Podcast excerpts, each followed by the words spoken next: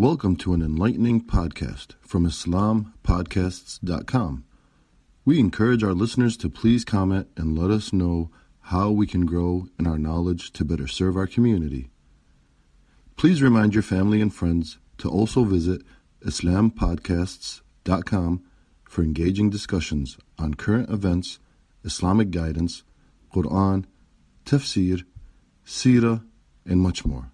بسم الله الرحمن الرحيم الحمد لله نحمده ونستعينه ونستغفره ونؤمن به ونتوكل عليه ونعوذ بالله من شرور أنفسنا ومن سيئات أعمالنا من يهدي الله فلا مضل له ومن يضلله فلا هادي له وأشهد أن لا إله إلا الله وحده لا شريك له وأشهد أن محمدا عبده ورسوله أما بعد قال الله سبحانه وتعالى في كتابه الكريم بعد أعوذ بالله من الشيطان الرجيم يا أيها الذين آمنوا اتقوا الله حق تقاته ولا تموتن إلا وأنتم مسلمون. يا أيها الذين آمنوا اتقوا الله وقولوا قولا سديدا. يصلح لكم أعمالكم ويغفر لكم ذنوبكم.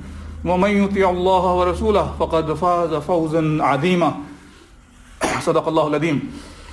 Inshallah, in today's khutbah, I will talk about uh, a quick life story of Sa'ad ibn Mu'adh radiallahu anh.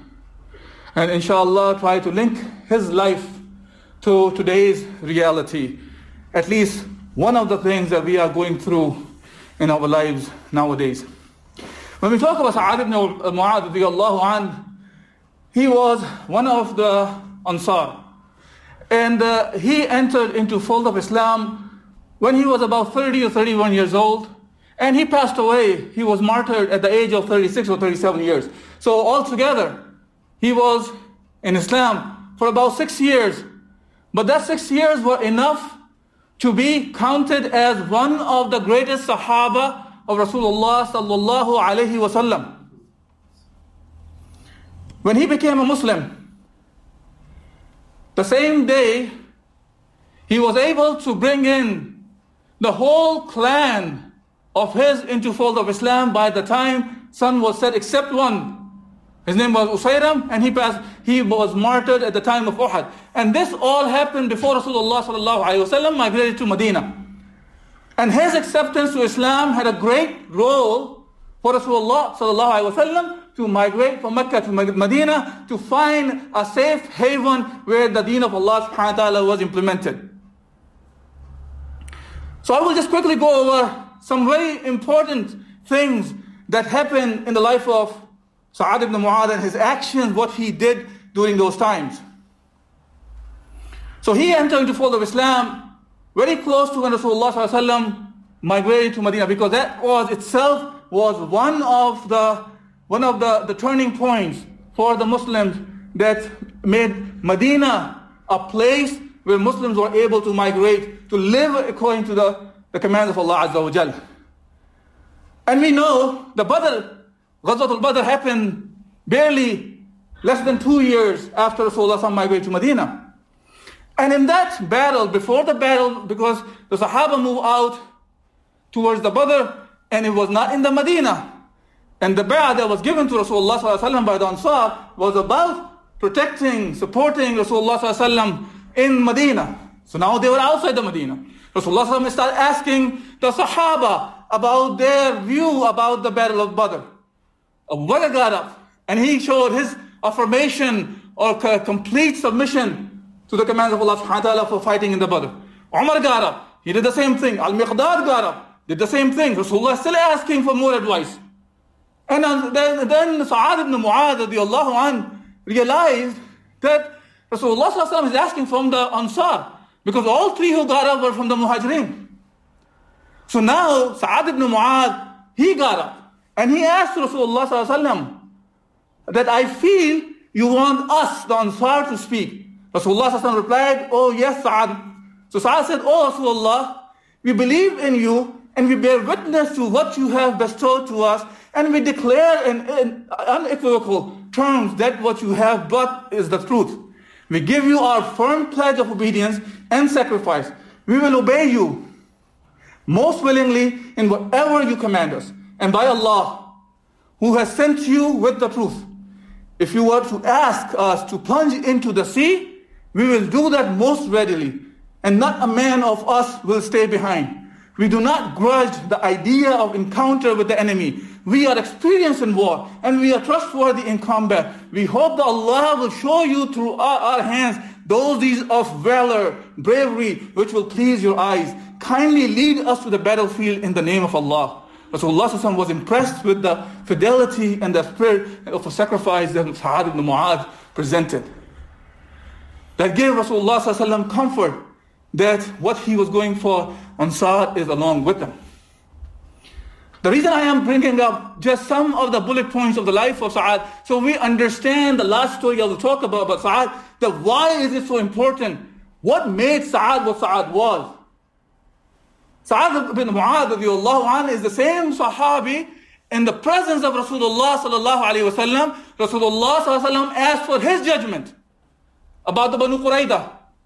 And that story of Banu Qurayda is a, is a separate story of its own. Some other time we will go in details of that. But the treachery of the Banu Qurayda resulted in the execution of 700 men of, the, men of them.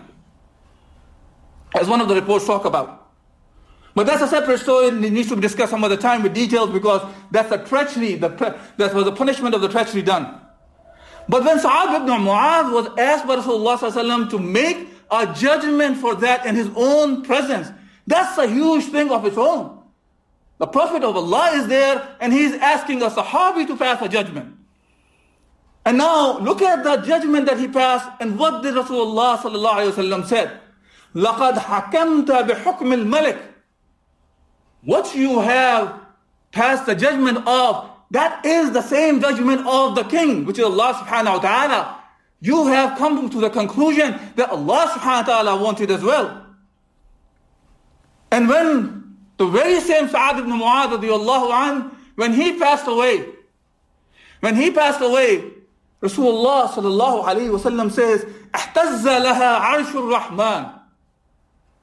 That the arsh the throne of Ar-Rahman, the merciful Allah Azza wa Jal, was shaken by the death of Sa'ad ibn Mu'adh when he was martyred. He was martyred. The wound that he got was in Ahzab, but he passed away after the Ghazwat of Bani Qurayda. It's the same Sa'ad ibn Mu'adh that we are talking about today. When his janazah was carried, Sahaba said, we have never carried a corpse or the, the dead body lighter upon us to carry than his. And Rasulullah responded to them, nothing prevents him from being light except that so and so angel who had never descended until that day was also carrying with you. So the Malaika actually were trying to succeed each other to carry the body of Sa'ad ibn Mu'adh radiallahu anh. This is the stature that we are talking about when we talk about Sa'ad ibn Mu'adh. This is the same Sa'ad ibn Mu'adh that before Ghazwat al-Badr happened, he went for Umrah. So there is no really a big fight has happened between Quraysh and the Muslims in Medina. He went for Umrah. And now this Umrah is a very interesting story, and this is a story I want really all of us, inshallah, to pay attention to. He went for Umrah, and he had a friend over there, Umayyah bin Khalaf.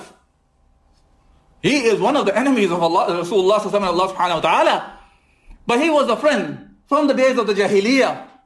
So whenever Umayyah would go to Medina, he would stay with Sa'ad ibn Mu'adh, as the hadith mentioned about that. And whenever Sa'ad ibn Mu'adh would go to Mecca, he would stay with Umayyah bin Khalaf. Now, when he went to Mecca in that situation where Rasulullah sallallahu alaihi wasallam have migrated from Mecca to Medina, he has found a safe haven. He has found a place where the law of Allah Azza wa was implemented. Now here, the situation changed.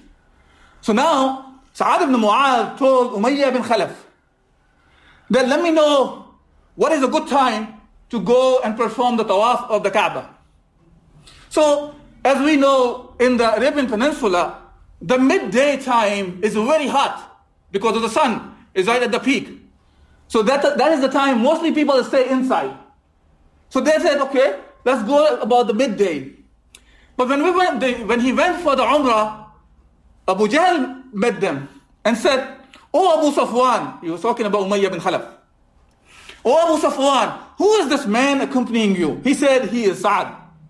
Abu Jahl addressed Sa'ad, saying, I see you wandering about safely in Mecca in spite of fact that you have given shelter to the people who have changed their religion, talking about Rasulullah and the Muslims, and have claimed that you will help them and support them. By Allah, if you were not in the company of Abu Safwan, you would not be able to go your family safely. Now, Sa'ad ibn as a firm believer, look, it's not long he became a believer, became a Muslim. He became a Muslim barely a couple of years ago because this is still prior to Badr we're talking about. And he became Muslim right before Rasulullah migrated to Medina, which means around the first Hijrah. First year of the Hijrah. So Abu Jahl addressed, as he said about all this, Sa'ad raised his voice, saying, By Allah, if you should stop me from doing this, performing this tawaf, I would certainly prevent you from something which is more valuable for you. That is your passage through Medina. I will block all your caravans. I will boycott all the things that pass through from there. We will not let you go from there. It's not like he's gonna say to all the Ahlul Medina, oh, if the Medina people come and try to, or Mecca people come and try to sell something, don't buy individually. No, he will block it. As one of the leaders, make sure Nothing passes by Medina. This is the way that Sa'ad ibn Mu'adh took care of the issue even of him doing the tawaf. And he's raising the voice of Abu Jahl in front of him, Sa'ad raised the voice in front of him. Now upon that, Abu Safwan, uh, Umayyah, uh, uh, Umayyah bin Khalaf, he starts saying, Oh Sa'ad, do not raise your voice before Abu Hakam. This Abu Hakam is Abu Jahl, the father of the ignorance. Amr bin Hisham, this is what we talk about. He said, don't raise your voice before Abu Hakam, the chief of the people of the valley of the Mecca. Sa'ad said, Oh Umayyah, stop that. By Allah, I have heard Rasulullah predicting the Muslims will kill you. Now he's talking to his own friend. The one who's trying to stop him to raise the voice in front of Abu Jahl. He is instead telling him, I heard Rasulullah said that you will be killed. Now Umayyah this is the, the this is the ironic uh, uh, the, the, the, the, thing about these kuffar. They knew that Rasulullah sallallahu wasallam was the messenger of Allah. He always said the truth. This is why Umayyah got scared now. When he heard that Rasulullah said he will be killed.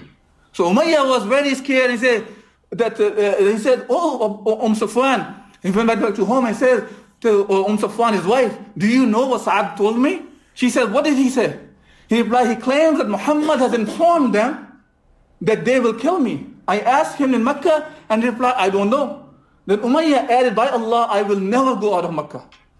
Subhanallah. This is the kind of the belief they had even in the Jahiliyyah, in the Kufr. They knew Rasulullah was the Prophet of Allah. He does not lie.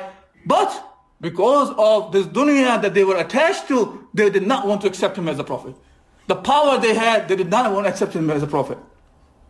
Now, why did I bring up the story of Sa'ad ibn Mu'adh like this? The reason I brought up the story of Sa'ad ibn Mu'adh is this is something that we hear, I've been here hearing for past 30 years. Anything happens to the Muslims, whether it happened in the Kashmir, it's happening in Palestine, whether the, the, in the France, or when they start they're trying to insult Rasulullah sallallahu alaihi wasallam, or whether it's Denmark, whether it's Sweden, whatever those countries are, they start insulting or hurting the Muslims. Right away, there's something gets up among the Muslims that we should boycott their products. And that happens among the individuals. Yes. And I am not saying that there is something wrong with that. Yes, we should boycott. There's not, nothing wrong with that. And on an individual basis, is continuously doing that. But what we see is that's not doing much. That's the reality. Look what Sa'ad ibn Mu'adh was doing. He was not saying, I'll go to Medina, I'll tell the people, do not buy your products anymore on an individual basis. No, we will cut off the line. And that's what the Muslims should be thinking of. If that's what they're going to do, we're going to do boycott? Okay, do it on the state level. Just a few months ago, we know what happened in the Suez Canal when it was blocked. How much of the percent of the world economy was clogged? Things were not able to move. This is the kind of a strategic places the Ummah has today. But it is in the hands of the people who do not have any sincerity to, the, to Allah subhanahu wa ta'ala and the, and the Muslimin. And this is why it's important that when we raise the voice of boycott, make sure that we are asking these corrupt rulers either come back to Islam and do the things Allah wa wants from you, or leave these positions. And let the one who want to rule by Allah's command do their job. We cannot continue to boycott on individual levels and even try to do the things continuously on individual levels while the task has to be done on a collective manner by the ummah. It's no different, brothers, than this. Therefore, Salatul Jum'ah, we have to gather, otherwise we cannot fulfill this fard. Same way, whatever work needs to be done collectively has to be done collectively. Otherwise, we will not be able to achieve what Allah wants from us. But unfortunately, we are continuously doing those works supposed to be done collectively, we are doing on individual basis.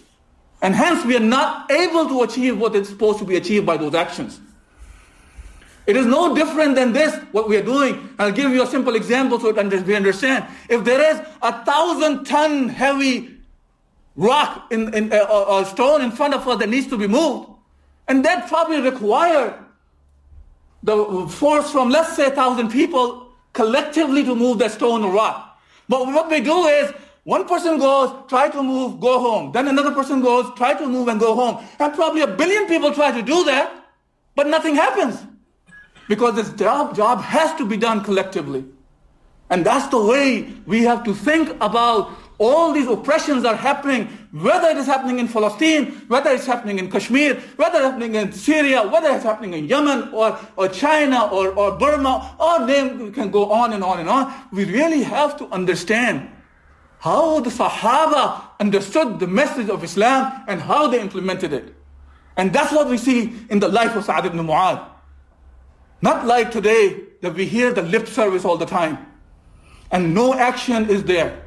As a matter of fact, we find that, for example, Turkey talks, does the lip service all the time. But when it comes to action, action only happens against the Muslims.